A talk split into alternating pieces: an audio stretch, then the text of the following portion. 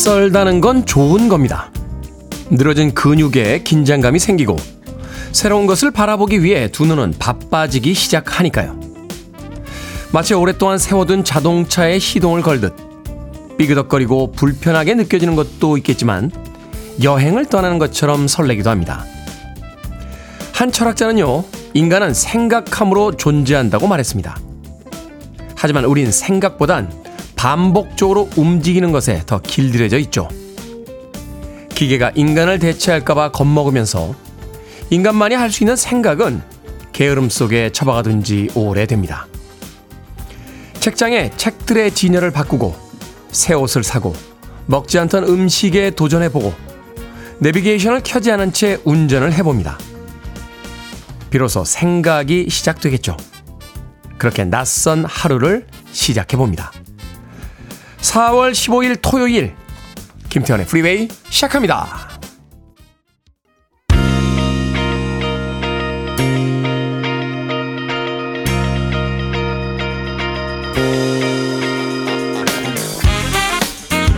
빌보드 kid의 아침 선택 김태훈의 프리웨이 저는 클 태 자 쓰는 테디 김태훈입니다. 자 오늘 첫 곡은 1981년도 빌보드 핫백 차트 이번 주 4위에 올랐던 그로버 워싱턴 주니어 그리고 빌 위더스가 함께한 of Us로 시작했습니다.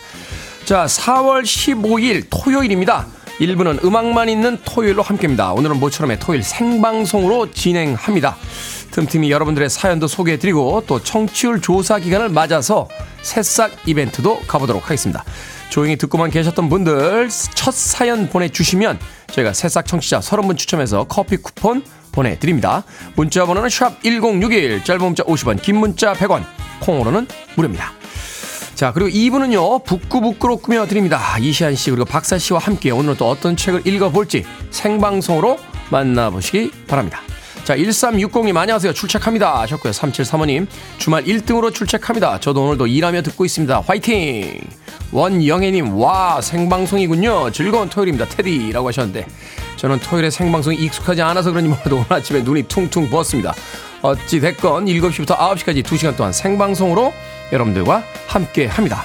여러분 지금 KBS 2라디오 김태훈의 프리웨이 함께하고 계십니다.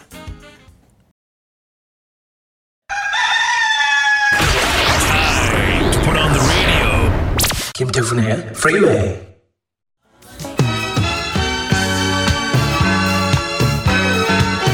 1982년 빌보드 핫백 차트 6위에 올랐던 폴 맥카트니와 스티비 원더의 Ebony and Ivory에 이어집니다. 이번 엘레만 If I Can Have You 1978년도 이번 주 차트 2위에 올라있던 곡이었죠. 자 5230님 테디 생방송인가요? 감동입니다 하셨는데 뭐 이 정도를 가지고 4142님 테디 목소리를 듣고 싶어 오늘 일찍 일어나서 밥 먹고 방송 시간 기다렸습니다. 어제 스트레스 심하게 받았거든요 하셨습니다. 어제 일은 잊고 내일 일은 걱정하지 마십시오. 오늘을 사는 겁니다. 1422님. 4372님, 새싹입니다. 저도 듣고 있어요. 매일 듣지만 할 말 없어 문자합니다. 하셨는데, 잘 듣고 계세요. 생방으로 함께 합니다.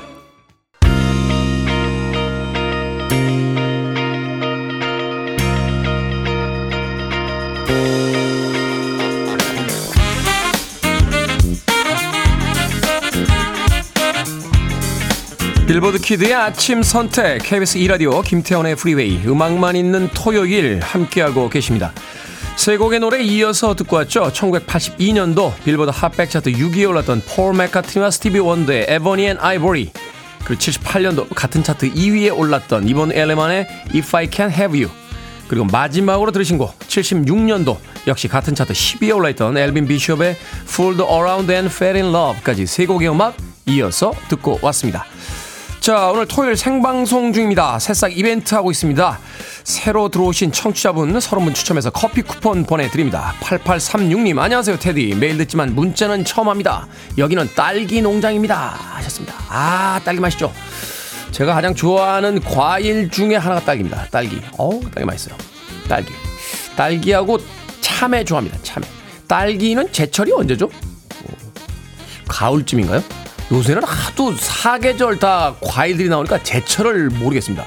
참외는 여름인데 딸기는 언제 하여튼 네, 사계절 맛있게 먹도록 하겠습니다. 8836님, 홍연우님 매일 출근길 듣다가 오늘 오프라 들어왔습니다. 대박! 이라고 하셨고요. 5478님 매일 아침 방송 듣는 청취자입니다. 생전 처음 쑥스럽지만 방송을 통해 사랑하는 둘째 아들 이재우의 생일을 축하 부탁드립니다. 하셨습니다. 자, 둘째 아들 이재우님 생일 축하드려요. 5478님. 자, 9091님, 아침에 좋은 방송 감사합니다. 항상 출근길에 듣고 있어요. 아침엔 팝송이죠. 라고 하셨습니다. 자, 소개해드린 분들 포함해서 30분 추첨해서 커피 쿠폰 보내드립니다. 문자 번호 샵 1061, 짧은 문자 50원, 긴 문자 100원, 콩으로는 무료입니다. 듣기만 하셨던 분들, 오늘 토요일 주말을 맞이해서 쑥스러움을 조금 내려놓으신 채 첫 문자 한번 보내주시길 부탁드립니다. 그런가 하면은 예전부터 들으시던 기존 청취자들의 사연도 쇄도하고 있습니다. 김지현님, 토요일 아침에 테디 더 잘생겨 보이네요. 저도 오늘 출근합니다. 위로가 되실까요? 하셨습니다. 뭐 이렇게 크게 위로가 되진 않습니다. 예, 토요일 날 일어나기 힘들어 죽겠습니다. 자, 신기부님. 테디, 오늘 의상은 복학생 선배 같아요. 아, 참네. 그런가요? 복학생. 네, 김보배님, 테디 고등학생 같은데, 아, 이건 아니죠. 이건 아니죠. 복학생 정도는 제가 인정해 드립니다. 고등학생이라뇨. 강규민님, 테디의 큰 그림이 있었군요. 아무도 토요일 라이브 안 할 때 자기는 한다. 청취율은 생각하지 않는 주말 라이브다. 난 여러분들과 소통을 위해 라이브를 선택한 거지 청취율 때문이 아니다. 역시 테디입니다. 청취율 때문입니다. 예, 청취율 때문에 하고 있습니다. 청취율 조사 기간이기 때문에 하고 있습니다. 예, 오늘 뭐 여러분들과의 소통 물론 중요합니다. 그것이 첫 번째죠. 하지만 두 번째로는 청취율 조사 기간이기 때문에 하고 있습니다. 전화 걸려오시면 공이 걸려오면 아 모르는 전화인데 내려놓지 마시고 받아주십시오. 보험사 전화건 예, 급전 필요한 아, 제2금융권의 전화건 무조건 좀 받아주십시오. 받아서 청취율 조사 중입니다 하면 무조건 김태훈의 프리웨이라고 이야기해 주시면 됩니다. 일단 받아주셔야 확률이 올라갑니다. 부탁 좀 드리겠습니다. 자, 음악 듣습니다. 1980년으로 갑니다. 빌보드 핫백 차트. 이번 주 8위에 올라있던 이글스의 I Can't Tell You Why. 그리고 91년도 역시 같은 차트 1위에 올라있던 윌슨 필립스의 You're in Love까지 두 곡의 음악 이어집니다.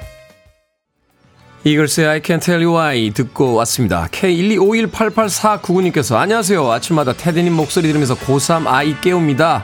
오늘 제 생일인데요. 큰 목소리 안 내고 아이 깨우고 싶은 날입니다. 자꾸 목소리가 높아지네요. 테디 목소리로 아이 좀 깨워주세요. 일어나 엄마 생일이래 오늘. 자 1991년도 빌보드 핫백 차트 1위에 올랐던 윌슨 필립스의 You're in Love 이어집니다.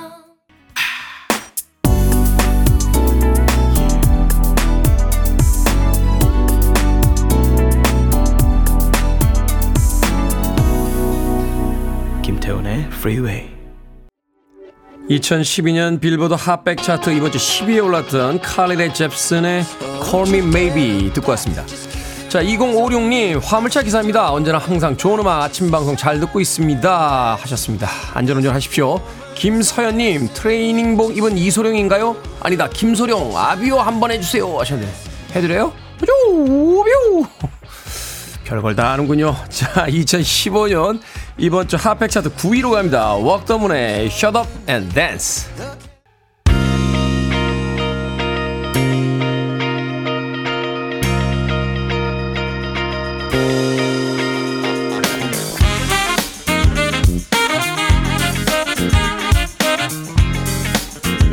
빌보드 kid의 아침 선택 KBS 2라디오 김태훈의 프리웨이 음악만 있는 토요일 함께하고 계십니다. 4407님 테디 서울 날씨는 어떻습니까? 여긴 경남인데요 아직 흐립니다. 오늘 서울로 결혼식 가는 차 안인데 승주가 치킨 받았기 때문에 테디 아저씨 방송을 들어야 된답니다. 저도 토요일 방송은 처음이라 기대하며 꽉 채워서 9시까지 들으며 갈게요 하셨습니다. 제가 치킨 보내드렸나요? 치킨을 보내드렸는데 안 들으시고 계셨다는 겁니까? 예, 승주가 들어야 된다고 해서 라디오를 키셨다고요? 4407님 배신감 확 느껴지는데요. 자, 서울 날씨 어떠냐고요? 오늘 흐립니다. 흐리고 어, 낮에는 비 소식이 있습니다. 올라오실 때 예, 우산 꼭 챙기시길 바라겠습니다. 4407님. 최경미님. 토요일 방송은 처음인데요. 그것도 생방송으로 두 달에 한 번 수원으로 치료받으러 가는데 오늘은 테디님 목소리 듣고 힘내서 다녀오겠습니다. 기차 여행하는 기분으로 라고 하셨습니다. 최경민님. 서울에서 수원까지도 그렇게 가까운 거리는 아니죠. 여유 있게 다녀오시길 바라겠습니다. 어, 벌써부터 길이 좀 막히기 시작했다고 그래요. 이제 봄 날씨가 되니까 나들이 떠나시는 분들 굉장히 많으신 것 같은데 여유 잃지 마시고 운전 조심해서 하시길 바라겠습니다. 장민희님, 와, 테디 이렇게 생기신 분이었군요. 처음 봅니다. 프로필이랑은 좀 다르네요. 그러니까요. 사진 한 장으로 표현이 되지 않는 그 어떤 완숙미, 예, 노련미, 예, 절제미 뭐 이런 것들이 나옵니다. 자, 생방송으로 함께하고 계시니까 보라로 들어오셔서 예, 프로필이랑은 좀 다른 테디의 미모를 감상해 주시길 바라겠습니다. 자, 7883님. 태어나 처음으로 문자 보냈는데 떨립니다. 모든 청취자들이 오늘 하루 행복했으면 좋겠습니다. 이 아침에 파지 줍는 어른들도요. 라고 하셨습니다. 아침 일찍부터 또 파지 줍는 그런 어른분들도 계시군요. 모두가 평화로운 하루였으면 좋겠네요. 자, 2115님, 캠핑장에서 새소리와 테디 목소리를 함께 듣고 있으니 여기가 천국입니다. 새소리하고 제 목소리를 같이 들으면 천국이라고요. 예, 과찬이십니다. 예, 과찬. 기분은 좋네요. 예, 천국을 상상하고 계신데 제 목소리가 있다. 야, 이 정도면은 제가 어떻게 살았던지는 중요한 게 아니라 저를 무조건 천국으로 한번 데려가 주셔야 되는 거 아닙니까? 아, 몇몇 분들은 제 목소리가 들려야 천국이라고 하시니까. 이 115님. 자, 572님. 조용한 애청자 새싹입니다. 아침마다 출근길을 함께 해주는 테디에게 감사드립니다. 병원에서 근무하니까 토요일 출근길도 함께해요. 라고 하셨고요. 238님께서는 테디와 함께하는 이 시간. 왠지 모를 든든함에 기다려지는 아침 시간입니다. 프리웨이 화이팅! 이라고 또 격려의 문자도 보내주셨습니다. 고맙습니다. 자, 청취자 새싹 이벤트 진행 중입니다. 청취율 조사 기간을 맞아서 청취율이 오르길 바라는 마음으로 새싹 청취자 30분 추첨해서 커피 쿠폰 보내드립니다. 한 번도 문자 안 보내신 애청자 여러분, 오늘은 토요일이니까 좀 여유 있게 문자 하나 보내주시죠. 그러면 저희가 30분 추첨해서 커피 쿠폰 보내드리겠습니다. 자, 문자 번호는 샵 1061, 짧은 문자는 50원, 긴 문자는 100원, 콩으로는 무료입니다. 자, 1992년도로 갑니다. 빌보드 핫백 차트 이번 주 10위에 올라있던 조 퍼블릭의 Live and Learn 그리고 2020년 비교적 최근 히트곡이죠. 역시 같은 차트 5위에 올랐던 도자 캣의 Say So까지 두 곡의 음악 이어집니다. You're listening to one of the best radio stations around. You're listening to 김태훈의 Freeway.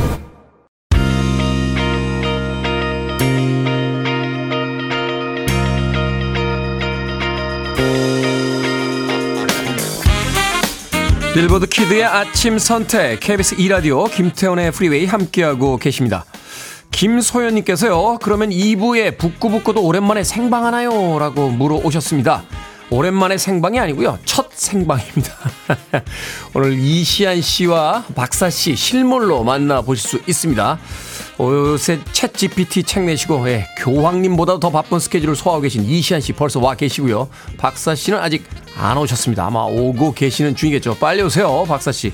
2부에선 책을 읽어보는 시간 북구북구로 함께 드립니다. 자, 1부 끝곡은 2005년도 빌보드 핫백 차트 이번 주 9위에 올라있던 랍 토마스의 음악으로 갑니다. Lonely No More. 이 음악 듣고 저는 잠시 후 2부에서 뵙겠습니다.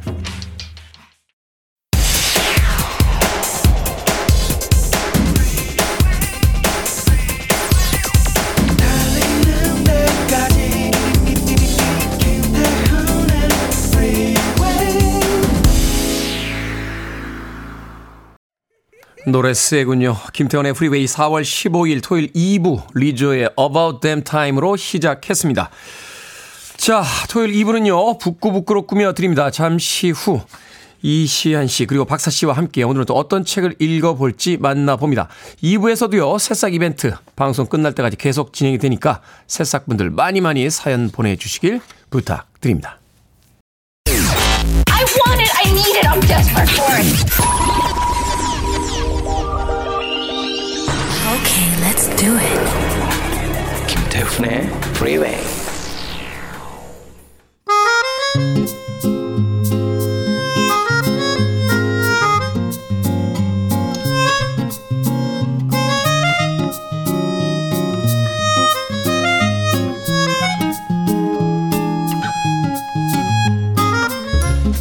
황춘님께서요, 이 코너 들으려고 토요일 늦잠을 물리치고 일어났습니다. 라고 사연을 주셨습니다.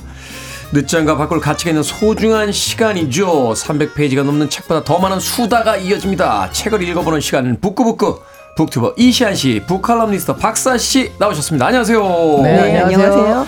자, 두 분 중에 이시안 씨는 생방으로 방송을 제가 그때 아마 코로나로 맞습니다. 그 네. 밀접 접촉자인가요? 그래서 격리됐던 시, 맞아요. 시기에 그 생방 한번 하셨다고 네. 하고 박사 씨는 생방이 처음이시죠? 아, 북구북구에서는 처음이죠. 북구북구는 처음이다. 네, 네. 네. 그 이전엔 한 적이 있지만. 네. 그렇죠. 김지현님께서 미모의 박사님 실물을 기다려집니다. 보이는 라디오니까 이렇게 손이라도 한번 라디오. 들어주시면. 아, 이거- 이거- 네. 저도 괜히 한번. 이럴 때일수록 얼굴을 좀 가리고 나와야 되는데 우리 마스크 필수 아닌가요? 아, 무슨 말씀이세요? 네. 7418님께서 북구북구 생방이라니까 기대 만빵입니다. 하셨고요. 장인정님, 가장 좋아하는 코너예요. 생방으로 들을 생각하니 너무 좋습니다. 감사해요. 라고 하셨습니다.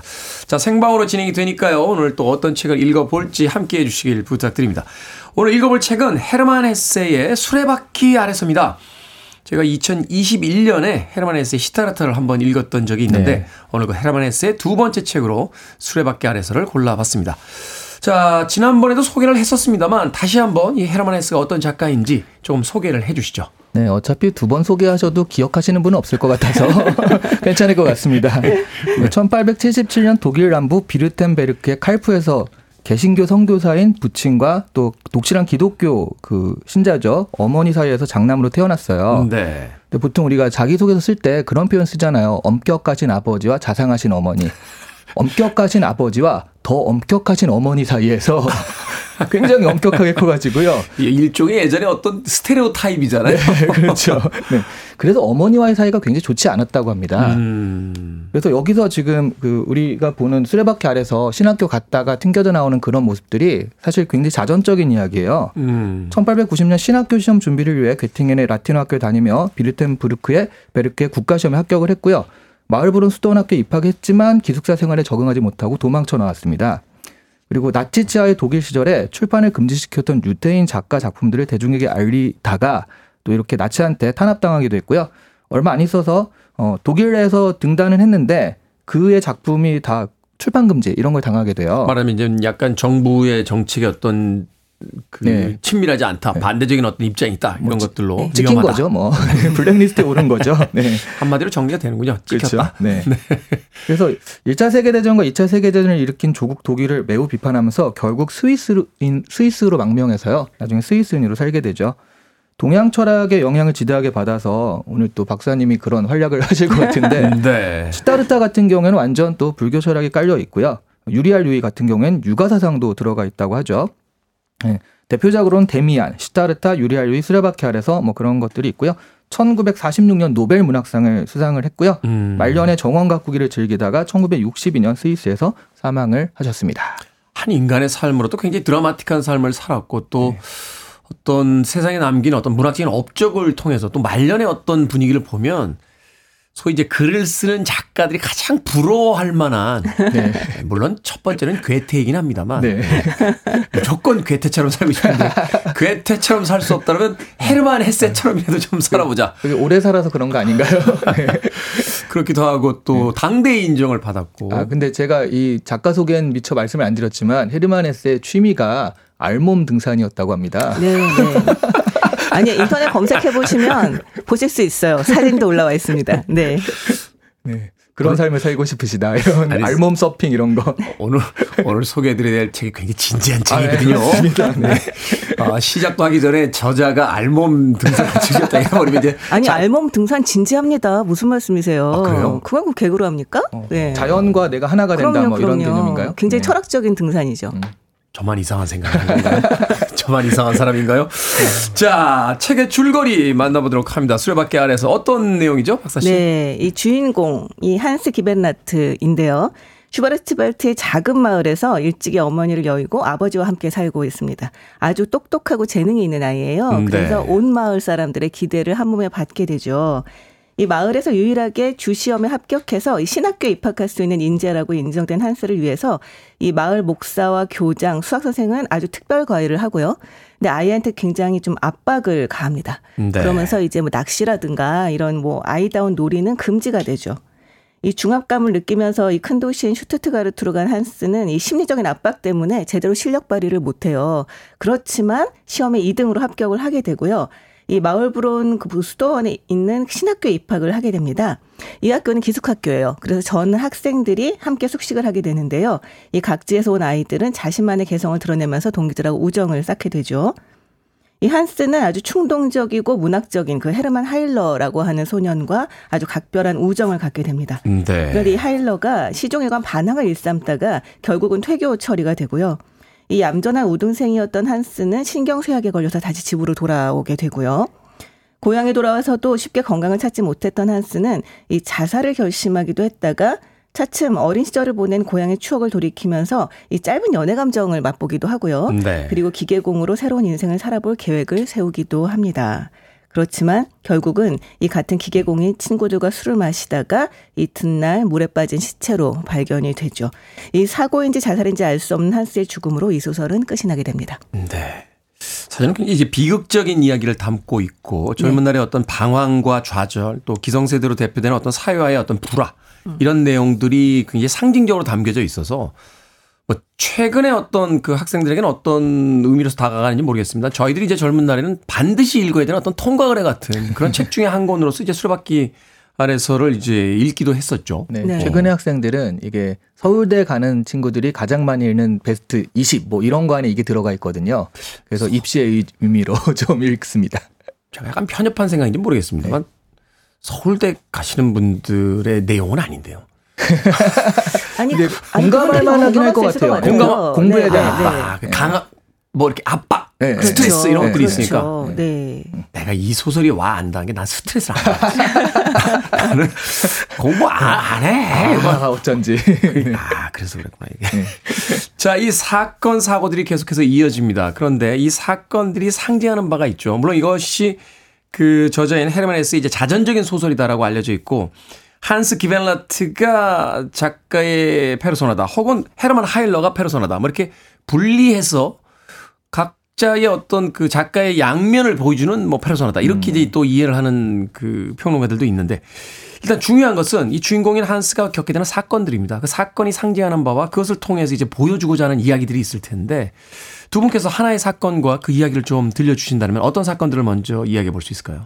저는 그런데 이게 좀 정해져 있었던 게 아닌가 하는 생각도 들어요. 정해져 있었다. 네, 가령 여기서 보면 이제 하일러가 그 우리 어머니들이 꼭 그런 얘기 하잖아요. 우리 애는 착한데 아, 친구가 하면서 꿰어내는 친구가 문제다 이런 식의 그 친구가 저였어요.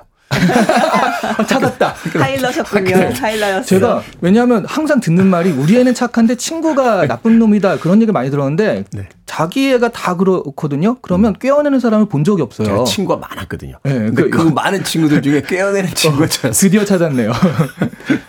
근데 여기서 이제 하일러가 그런 역할을 좀 하잖아요. 원래 좀 모범생인 친구한테, 그러니까 한스한테 자꾸 이제 다른 것들을 보여주는 역할을 해서 네. 얼핏 보면 하일러가 그걸 꿰어내는 듯한 느낌이 드는데 저는 이게 그러니까 트리거라고 하죠. 뭔가 방아쇠가 필요했지. 한스는 늘 그러니까 자기 의지대로 뭘 한 적이 없는 친구잖아요. 그러니까 본인을 해제시켜준 그러니까 네, 말하자면 네. 방아쇠를 당겨준 친구일 뿐이지 사실은 네.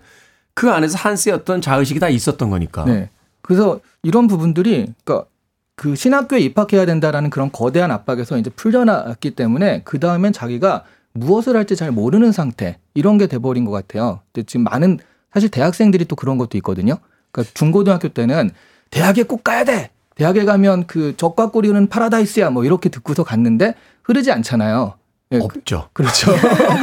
완전 속았다. 속았다는 네. 걸 알게 되죠. 그러면서- 그 순간. 그러면서 인생의 목적이 갑자기 싹 사라진 순간에 그래서 대학교 1학년 때 막 술 먹고 흘러다니는 생활을 했던 분들이 간혹 있잖아요. 아, 대부분은 아니지도 간혹 있잖아요. 네. 몇몇 분들은 3, 4학년 때까지도 그래요.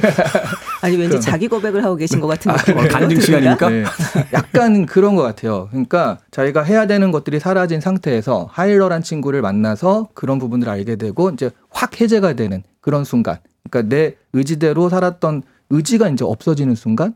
뭐 이런 음. 것들 의지가 없이 살 때 비전이 없이 살 때 이렇게 된다라는 것들 보여주는데 저는 그래서 한스의 삶 자체에서 그 하일러가 굉장히 그 거대한 중요한, 이미지만 거대한. 거대한 이미지만 사실은 꼭 그렇진 않다. 그 예정돼 있었다라고 생각이 들더라고요.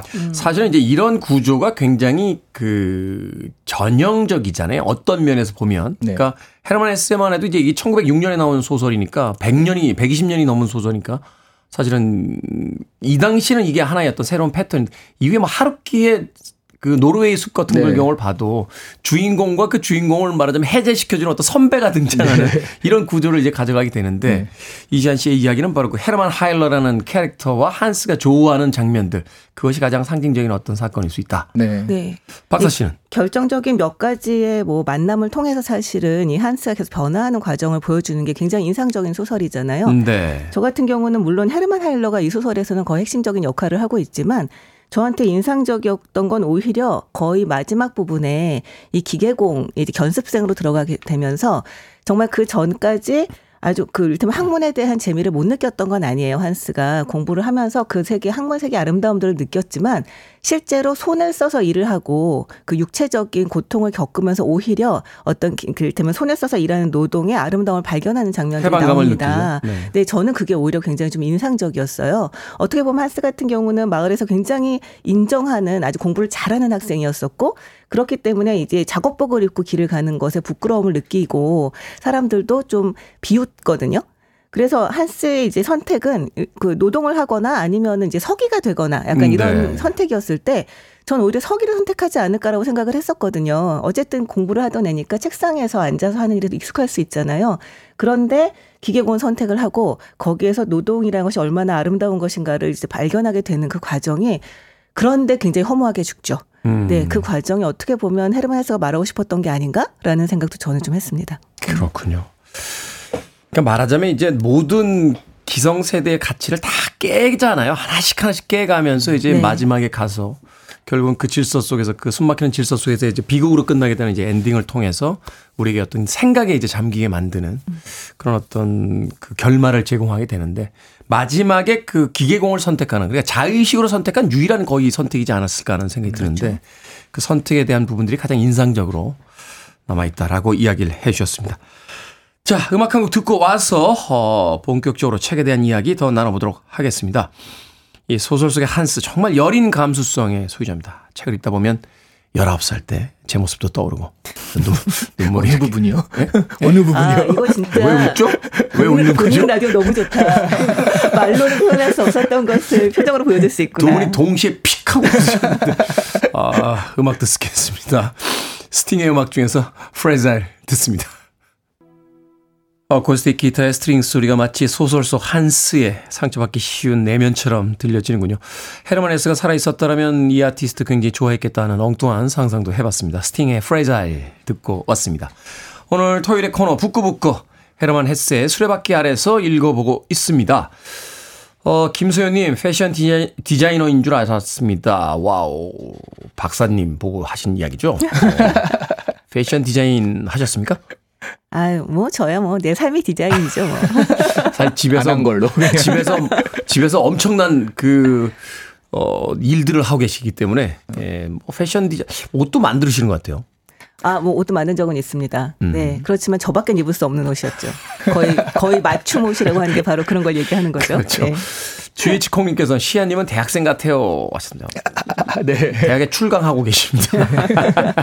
감사합니다. 네. 박성진님 북구북구 매주 생방 그건 아니죠. 네 박성진님 갑자기 정색을 하시네요. 그건 아니- 저도 좀 쉬어야죠. 자 장현정님께서는요 헤스의 소설을 읽을 때마다 느끼는 건데 이분 청소년 시절에 정말 예민했을 것 같아요 라고 하셨고 요. 아 1928님께서는 극찬을 해주셨네요. 수신료가 아깝지 않은 이유 북구북구 때문이다. 라고 가성비가. 최고 아닙니까? 진짜. 그러니까 네. 아, 단일 시간 동안 가장 말이 많은 코너입니다. 아, 대한민국의 모든 라디오를 통틀어도 가장 수다가 많은 시간 북구북구 오늘은 헤르만 헤스의 수레바퀴 아래서 읽어보고 있습니다. 자, 이 책에서 이제 잠시 한스가 아, 엠마라는 소녀와 이제 썸을 탑니다. 연애 감정에 휩싸이게 되는데 좋아한다고 고백을 한 날 집에 돌아와서 그만 울고 맙니다. 사실은 어릴 때는 이해하지 못했어요. 왜 우는 걸까? 이제는 좀 알 것 같아. 아, 그래요? 네, 이제는 아, 좀알 얘기 것좀 해주세요. 전 진짜 잘 모르겠던데요. 일단 제가 질문 먼저 드리고 나서 두 분에게 여쭤보도록 하겠습니다. 자, 이 여린 감수성의 한스는 왜 엠마라는 소녀에게 이게 좋아한다고 수줍게 고백한 날 눈물을 흘리며 어, 자신의 어떤 북받치는 감정을 이제 쏟아내게 되는 건지. 네. 이 이야기가 사실은 이 책에서 이 한스의 어떤 그 여린 감성을 이해하는 데또 중요한 실마리가 될 것 같거든요. 네, 네. 네. 그래서 사실 저도 이게 왔다 갔다 해요. 그러니까 이게 내가 이 감정을 쏟아낸 것이 사실은 이 친구는 항상 감정을 억눌러야 됐던 상태잖아요. 네. 어떤 거라도 뭐 공부를 해도 힘들어 이런 말 하면 안 됐고 마을의 기대를 한 몸에 받고 있으니까 그러다가 지금 계속 이렇게 흘러가는 것도 여기 쫓겨와 가지고 이렇게 되는 것도 자신의 감정이 막 터지거나 그런 적은 없었어요. 근데 지금 이 근데 사실 엠마가 거의 제가 보기엔 약간 농락하는 수준으로 갖고 놀잖아요, 완전히. 농락이라니요. 그러니까 연애 감정이 아 연애 경험이 풍부한 엠마가 음. 완전 진짜 그 이 전혀 전혀 하지 못한 그런 그 모태솔로라고 하죠. 이 친구를 막 가지고 노는 듯한 그런 모습이었는데 여기에 또 감정이 휘둘려서 자기 감정을 막 이렇게 내세우는데 제 생각엔 자기 감정을 그렇게 밖으로 드러낸 적이 거의 처음이 아니었나 음. 이 소설에서는 네, 그런 식의 어떤 모습들 그래서 이 감정을 꺼냈다는 그런 거 자체 스스로 그 북받쳐서 올라 그 눈물을 흘렸다 이게 이제 첫 번째 해석이긴 했거든요. 네. 근데 잘 모르겠어요 왜 울었는지. 네. 일단 그 부분을 읽어드릴게요. 우는 부분을 음. 그러니까 돌아와서 이 침대에서 누워서 이제 게- 계속 계속 이제 꿈을 꿉니다. 그래서 꿈 속에서 그는 어마어마한 공간을 넘나들며 심연에서 심연으로 빠져들었다. 한밤중에는 괴로움에 지친 나머지 눈을 떴다. 그러고는 아침까지 꿈과 현실 가운데 몽롱한 상태로 누워 있었다. 목이 마르게 애달픈 그리움에 지쳐 억누를 수 없는 힘에 의해 이리저리 내동댕이 쳐진 채 이른 새벽이 되어 그의 고통과 번민이 끝없는 흐느낌으로 터져나왔다. 그러고 나서 그는 눈물에 흠뻑 젖은 이불 위에서 다시 잠이 들었다. 이렇게 이야기를 하고 있거든요. 근데 사실 보면 아 저도 왜 그런가 잘 이해를 못하겠다고 생각했는데 저희 같은 인간은 이해하기 어려울 것 같아요. 네. 어, 왜죠? 저희 같은 인간이라뇨. 어, 저기, 좀 저기 불- 분리시켜서 생각해 한번 좀 주십시오. 싸잡아 봅시다, 우리 좀. 아닙니다. 네. 아닙니다. 철저하게 분리해서 하겠습니다. 네. 아니, 그러니까 어떻게 보면은 정말로 자신의 감정, 아까 말씀하신 것처럼 자신의 감정을 표현하는데도 익숙하지 않았고, 그리고 삶에서 자극도 별로 없었어요. 음. 이 자극이라는 것이 어른들이 뭐 공부해라 뭐 이런 정도 이야기였고 아니면 잔잔한 강가에서 그냥 낚시를 하는 정도. 혼자서. 그렇죠. 사실은 네. 기숙사에서 거의 청교도적인 삶을 살잖아요. 그렇죠, 완전히 그렇죠. 고립된 상태에서. 네. 그리고 신경쇠약에 걸려 돌아와서도 그냥 옛날 추억을 이제 되짚- 되짚어 보면서 할 일 없이 다닐 뿐이지 어떤 그러니까 좀 활발한 어떤 삶의 현장을 이제 만나는 일이 거의 없었거든요. 근데 엠마는 에너지 그 자체잖아요. 정말 에너지 아주 그 따뜻하고 활발하고 정말 이렇게 막 육체적으로 느껴지는 감각적으로 느껴지는 네. 굉장히 에너지적인 인간이거든요. 요즘 친구들이 이해하기 편하게 하면 그 MBTI 대문자 아이. 어, 그리고 한스는 대문자 아이. 아이. 네, 네. 네, 네. 근데 그런 어떤 삶의 자극을 만났을 때, 그러니까 뭐 한스 같은 경우는 정말 너무 엄청나게 지쳐버려요. 그냥 그 엠마를 만나서 얘기를 하고 딱그 정말 그 신체 접촉을 하는 것만으로 굉장히 지쳐서 아 집에 걸어서 갈 수 있을까 뭐 걱정을 할 정도로 지쳐버리는데 그그 지침이라고 하는 것이 이그 결국은 눈물까지 연결된 게 아닌가 뭐 그런 생각을 좀 하긴 했어요. 음, 말하자면 이제 억압되어 있던 어떤 감정이 그 엠마라는 여성을 만남으로써 이제 터져버리는 거죠. 그러면서 네. 자기 안에 가지고 이게 되게 복잡한 감정이잖아요. 네, 사실은. 네. 어떤 억압에 의해서 억눌려져 있던 자아일 수도 있고 또 어떤 여자와 이제 썸을 타게 되면서 느끼게 되는 어떤 해방감일 수도 있고 또 그 안에서 자신이 제대로 표현하지 못하는 것에 대한 어떤 좌절감 같은 것일 수도 있고 막 이런 것들이 막 섞여서 이제 쏟아져 나오는 거니까. 그리고 또 하나는 이제 감정을 드러내서는 안 된다라는 것들을 항상 배워왔는데 드러냈기 때문에 그거에 있어서 자기가 자괴감을 느낄 수도 있고요. 음, 그렇죠. 사실은 이제 그, 어, 종교적인 어떤 분위기의 기숙사 학교에서는 네. 자기를 드러내면 안 되잖아요. 네. 사실은 감정을 드러내서도 안 되고 모든 것을 절제해야 되고. 이 책에서 가장 인상적인 것 중에 하나가 이제 낚시를 하거나 산책을 할 때 죄책감을 느낀단 말이에요. 사실은. 네. 그게 내가 말하자면 이 시간을 이렇게 보내도 되나? 우리도 사실은 이 성실과 근면이 최고의 덕목으로서 이제 강화, 강요됐던 어떤 시대를 이제 관통하면서 일주일에, 일요일에 낮잠을 잔다거나 혹은 아무 일 하지 않고 그냥 빈둥거리며 오후를 보내고 나면 스스로 죄책감을 느끼고 굉장히 내가 이렇게 오늘 하루를 보내도 되나? 막 이런 생각을 이제 겪었던 어떤 시기들이 있었거든요. 맞습니다. 바로 그런 감정들이 또 아니었을까 하는 또 생각도 해보게 되는데. 네. 그래서 저는 이 감정이 터졌을 때 스스로 너무 죄책감을 느꼈다는 그게 딱 맞는 것 같고요. 어, 우리 그 말씀하신 대로 예전에는 개근하는 걸 굉장한 덕목으로 쳤잖아요. 개근상이 다른 나라에도 있나요? 학교에 안 빠지고 온다고 사람들 애들이 열이 열이 펄펄 나는데도 엄마들이 손을 잡고 애들을 학교에다 보냈던 정말 네. 말도 안 되던 시절이 있었는데 그제 초중고 12년 동안 개근상을 타본 적이 단 한 번도 없어요. 예, 그래서 그때는 약간 부끄럽게 생각했는데 요즘엔 굉장히 자랑스럽게 얘기를 하거든요. 이게 분위기가 좀 변한 것 같아요, 요즘엔. 아니 우리가 코로나 시대를 관통하면서 깨닫게 됐잖아요. 아프면 네. 쉬어라. 제발 좀 열나면 쉬어라. 아, 그- 기침하면 쉬어라. 학교에 네. 안 가도 큰일 나는 건 아니다. 뭐 이런 음, 것도 알게 됐고요. 음. 네. 네. 근데 저는 그런 뭐 이를테면 자기가 표현하지 않았어야 했는데 표현했다 약간 이런 문제라기보다는 이 감정 자체의 크기가 너무 컸던 게 아닐까라는 생각은 들어요. 네. 우리가 왜 살면서 우리가 감정은 내가 느끼는 것이기 때문에 그냥 내가 제어할 수 있는 정도로만 감정을 느낀다고 생각하기 쉽지만 사실은 감정이 너무 커서 내가 톡할할 것 같은 그런 순간들이 있거든요. 있죠. 네. 근데 이 한스 같은 경우는 이게 첫사랑이잖아요. 어떻게 보면. 그렇죠. 네. 근데 너무나 낯설고 너무나 폭발적인 감정을 느꼈을 때 그것 때문에 실제로 뭐그 엠마의 얼굴도 기억을 못 하거든요. 음. 엠마한테 사랑에 빠졌지만 너무나 그게 자극적이어서 거- 기억도 못 하는 굉장히 폭발적인 상태였다는 거죠. 그랬을 때 말씀하신 것처럼 뭐 이를테면 죄책감일 수도 있고 뭐 공포일 수도 있고 어떻게 보면 정말 이 낯선 것에 대한 뭐 정말 이렇게 피하고 싶은 마음일 수도 있고 이런 모든 것들이 한꺼번에 폭발해서 결국은 그 울음이라고 하는 형태로 나온 게 아닐까라는 음. 생각을 저는 좀 하게 돼요. 아, 네. 이게 첫사랑을 좀 비슷한 수준의 수줍수줍한 그런 소녀랑 만났어야 되는데 팜므파탈을 만나가지고 지금 완전히 감정이 파괴될 정도로 그렇게 된 게 아닌가. 사실은 그래서 이 장면을 읽고 나서 예전엔 몰랐었는데 아 문득 그 60년대에 나왔던 70, 그 영화 한편 있어요. 졸업이라고. 음, 네네. 그 대학을 졸업한 한 남자가 고향에 돌아와서 그 Mrs. 로빈슨이라고 하는 네. 아주 그 팜므파탈적인 그 여성 여성인데 이제 나이가 굉장히 많은 네. 여성이죠. 자신의 그 엄마 뻘 되는 여성을 만나서 이제 잠깐 육체적 관계를 갖게 되는 그런 장면들이 나오는데 그 더스틴 호프만이랑 같이 버스 타고 결혼식에서 도망가는 장면이 아직도 그게 이제. 마지막 장면이죠. 네네. 근데 그 여자 이제 엄마를 먼저 만나게 되잖아요. 네. 사실은 아, 이 영화가 헤르만 헤세의 이 수레바퀴 아래서에서 영감을 받은 게 아닌가 하는 생각이 들 정도로 사실 그런 씬들이 있더라고요. 음, 김은경님께서는 이성에 대한 관심을 가지는 것 자체에 죄책감 같은 걸 가졌던 건 아닐까요? 부모님이 하라는 것만 하며 살아야 한다고 갇혀 있다가라고 하셨는데 네. 뭐 그렇게 해석을 해볼 또 여지도 충분히 있는 것 같습니다. 음악 한 곡 듣고 와서 어, 책에 대한 이야기 조금 더 나눠보도록 하겠습니다. 이 강박적인 어떤 학교의 교육 또 사회 시스템에 대한 이야기가 나올 때마다 즐겨 선곡되는 곡이죠. 핑크 플로이드입니다. Another Brick in the Wall Part 2.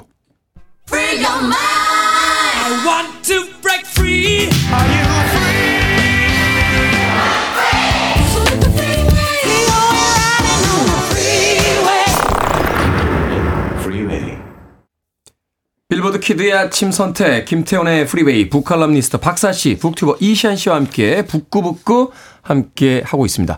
헤르만 헤스의 수레바퀴 아래서 읽어보고 있습니다. 자, 이 책을 읽다 보면 이제 기성세대 어른들의 모습들이 군데군데 비춰집니다.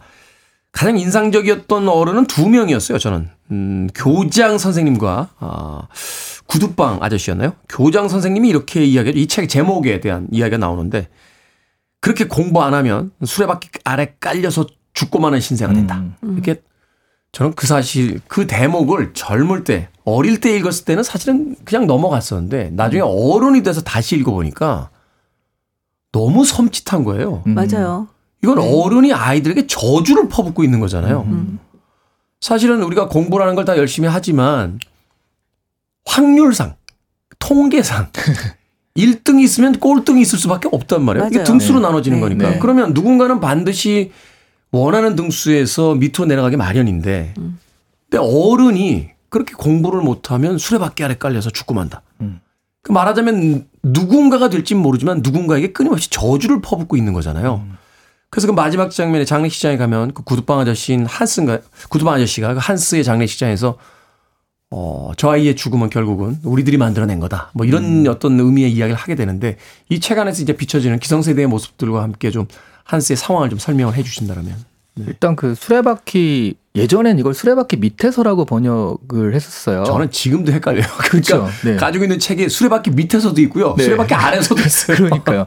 근데 수레바퀴 밑에서 하면 뭔가 그늘을 찾아서 들어온 약간 서- 시원한 느낌도 들고, 그러니까 음, 이게 음. 아까 말씀하신 수레바퀴에 깔렸다는 느낌이 좀 안 나잖아요. 음. 근데 수레바퀴 아래서라고 하니까 지금 말씀하신 그게 딱 되는데 여기서는 수레바퀴라는 게 결국 뭐 권위나 기성세대 아니면 사회, 억압, 책임 이런 것들의 상징이잖아요. 거기에 깔리게 되는 거니까. 사회의 거대한 톱니 같은 네, 느낌이죠. 네. 네. 근데 여기서는 그 구두방 아저씨 빼고는 대부분 그냥 되게 전형적인 바로 그런 모습, 기성세대의 모습을 보여주는 어른들이 나오거든요. 그러니까 한스가 어디 가서도 항상 그런 어른들과 부딪히는 거죠. 그런데 또 그런 어른들의 굉장히 익숙해지니까 구두방 아저씨가 나름 좀 그나마 음. 이 친구한테 다른 모습을 보여줘도 받아들이질 않아요.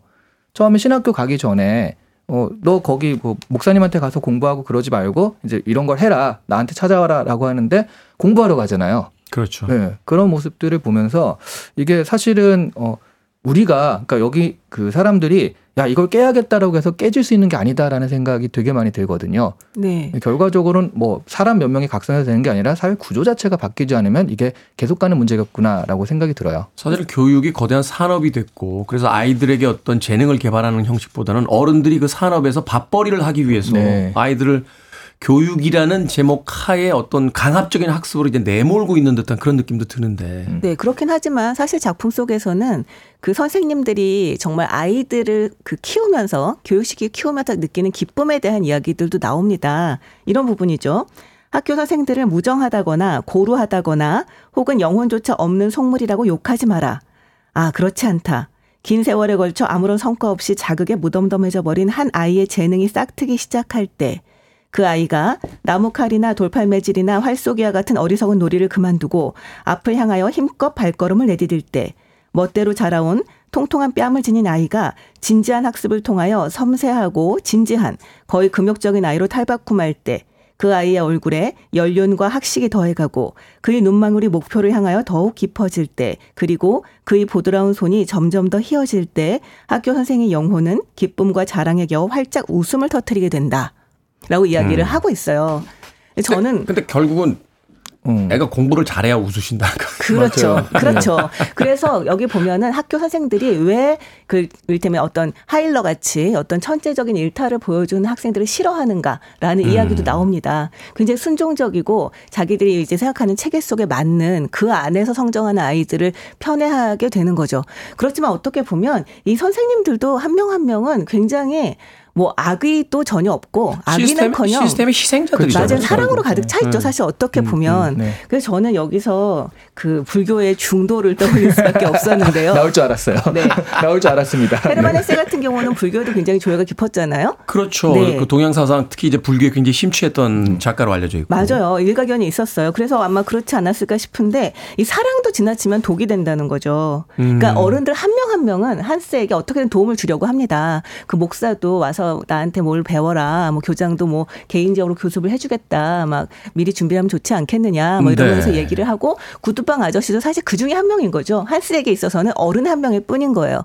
네. 그렇지만 그 사람들이 하나하나가 그렇게 도움을 줄 때 그걸 전체적으로 한스에게 이제 그 걸어지는 과부하에 대해서 그걸 조정해 줄 수 있는 어른이 없었던 거죠. 그러니까 가 닿지 않잖아요. 그것 자체도 한스에게는 어떤 짐이 되고 그 그렇죠. 기대마저도 어떤 부담이 되고. 네. 그래서 아이가 어떻게 보면 그 방에서 꼬들꼬들 말라가면서 그러면서 어떤 숙제하고 공부하는 것에 대한 고통을 느끼고 있는데 그, 과- 그 부담을 덜어줘야 할 부모들은 사실 그 전혀, 전혀 그럴 생각이 없고 사실 그 한명한 명의 사랑들이 쌓여서 애를 어떻게 보면 압사시킨 게 아닌가 이런 생각이 좀 들어요. 음. 결국 아까 댓글에서 살짝 말하셨던 당시에 오은영 박사님이 안 계셔가지고 이렇게까지 되었다는 결론으로 어른들이 정말 어른들이 없었던 거죠. 아이들에게 무엇이 필요한지를 알려줄 수 있는 사람이 없었던 거거든요. 네. 사실 어른들이 일단은 자기의 상처를 극복하는 게 더 중요할 것 같아요. 저도 이제 나이가 들고 나서 친구들과 만나 보면 그런 이야기들을 해요. 그러니까 자기들이 말하자면 뭐 영어를 잘 못해서 인류 대학에 음. 가지 못해서 나의 인생이 내가 원하는 대로 살지 못하는 듯한 어떤 그 패배감을 갖게 되면 네네. 그걸 고스란히 아이들한테 옮겨가게 된단 말이에요. 음. 맞아요. 그러니까 너는 이 공부를 해야 돼. 너는 인류 대학에 가야 돼. 그래야 나처럼 후회 없어. 라고 음. 하는데 과연 그것 때문일까? 그것 자체도 우리가 그 기존의 기성의 어떤 세대들에게 받았던 어떤 강압을 그대로 아이들에게 전달해주고 있는 건 아닐까 그런 생각을 할 때가 있는데 이 책에 무려 120년이 가까운 시저 시간을 어 지나서 아직까지도 살아서 읽혀지고 있다라는 건 120년에 20년 전에 가졌던 문제 의식이 아직도 해결이 안 되고 있다는 이야기잖아요. 맞아요. 맞습니다. 정말 그 사랑과 호의가 결국은 아이의 목을 조르는 이 과정은 말씀하셨던 것처럼 시스템 문제일 수밖에 없는데요. 그 시스템이라고 하는 것이 더 심해졌으면 심해졌지 전혀 나아지지 않은 상태로 여기까지 왔다는 얘기이기도 한 거죠. 음, 네. 앞서서 음악 나가는 동안 이 책에 대한 이야기를 나누면서 제가 잠깐 그런 얘기했는데 이 마지막 장면마저도 굉장히 상징적이에요. 어, 휴일이라고 하는 일요일에 네. 그러니까 이 한스가 교육받았던 어떤 종교적인 그 분위기 속에서 가장 성스럽다고 하는 그 일요일에 술을 마시고 와서 죽습니다. 그러니까 헤르만 헤스가 이 마지막 장면에다 무엇을 이야기하려고 했는지가 저는 개인적으로 그 마지막 장면에서 굉장히 한 대 맞은 듯한 음, 기분처럼 느껴지기도 그리고 했는데 그게 깔끔하지 않고 자살인지 사고사인지 모른다라는 모르게. 식의 그 모호한 것도 말씀하신 뭔가 의미를 주는 것 같죠. 그렇죠. 아니 그런데 사실은 저는 보면서 이게 자, 사고사인지 자살인지 모른다라고 나와 있지만 결국 자살이어도 사고사였을 거라고 생각은 해요. 음. 왜냐하면 하스 같은 경우가 자기가 정말 아주 깊이 생각해서 음 자살을 해야겠다 이렇게 한 결정한 게 아니라 정말 술김에 술김에 느끼는 어떤 모욕감이라던가 어떤 불- 이렇게 폭발하는 감정들을 그 다스리지 못한 거잖아요. 그렇죠. 그러니까 결국은 죽었다고 이렇게 자살을 했다고 하더라도 그건 일종의 사고사인 거죠. 네. 그럴 수밖에 없는. 미필적 고의라고 하죠. 그러면 네. 두 분의 한 줄 평 들으면서 어, 이 코너 마무리하도록 하겠습니다. 120년 전에 나온 책인데 마치 최근에 대한민국에서 나온 책인 듯한 느낌이 들더라고요. 그저께 이시안 씨가 쓴 책 같다. 이렇게 보면 이렇게 깊이 있게 불교까지 들어가서는 못 쓸 것 같고요. 아 진짜로 진짜로. 네. 예. 참 책을 읽으면서 가슴이 아파오는 그런 어떤 순간들이 있었습니다. 박사 씨의 한 줄 평 들어보도록 하겠습니다. 이게 좌절과 죽음으로 끝나긴 하지만 이 소설은 일종의 성장 소설, 성장담이라고 볼 수가 있습니다. 네. 아주 역설적으로 삶이란 것이 얼마나 아름다운가라는 것을 알 수 있는 그런 작품이에요. 음. 그래서 아 나는 이제 성장은 끝났고 이제 나의 삶에서는 그냥 진부한 매일매일이 반복될 뿐이야라는 생각을 하시는 분이 있다면 이 소설을 꼭 읽어보시기를 권하고 싶습니다. 네. 젊은 날에는 한스의 입장에서 어, 이 책을 읽었다라면 이제는 어른의 입장에서 한번 이 책을 읽어볼 때가 되지 않았나. 그래서 우리 아이들이 지금 어떤 상황 속에 처해 있는지를 한번 어른의 눈으로서 다시 한번 읽어볼 수 있는 그런 책이 아닐까 하는 생각 해봤습니다. 자, 부끄부끄 오늘은 헤르만 헤스의 수레바퀴 아래에서 읽어봤습니다. 다음 주엔요 아주 재밌는 책입니다. 영화 태양은 가득히와 리플리의 원작 소설인 패트리샤 하이스미스의 재능 있는 리플리 읽어보도록 하겠습니다. 자, 알랭 들롱의 팬이신지, 맷데이먼의 팬이신지, 영화를 보신 분들이라면 다음 주에 북끄북끄도 기대해 주시길 부탁드립니다. 자, 북튜버 이시한 씨, 북칼럼니스트 박사 씨와 함께 했습니다. 고맙습니다. 네, 고맙습니다. 감사합니다. 음악, 아, 위대한 쇼맨에 수록됐던 곡이죠. 키알라 세틀의 This is me.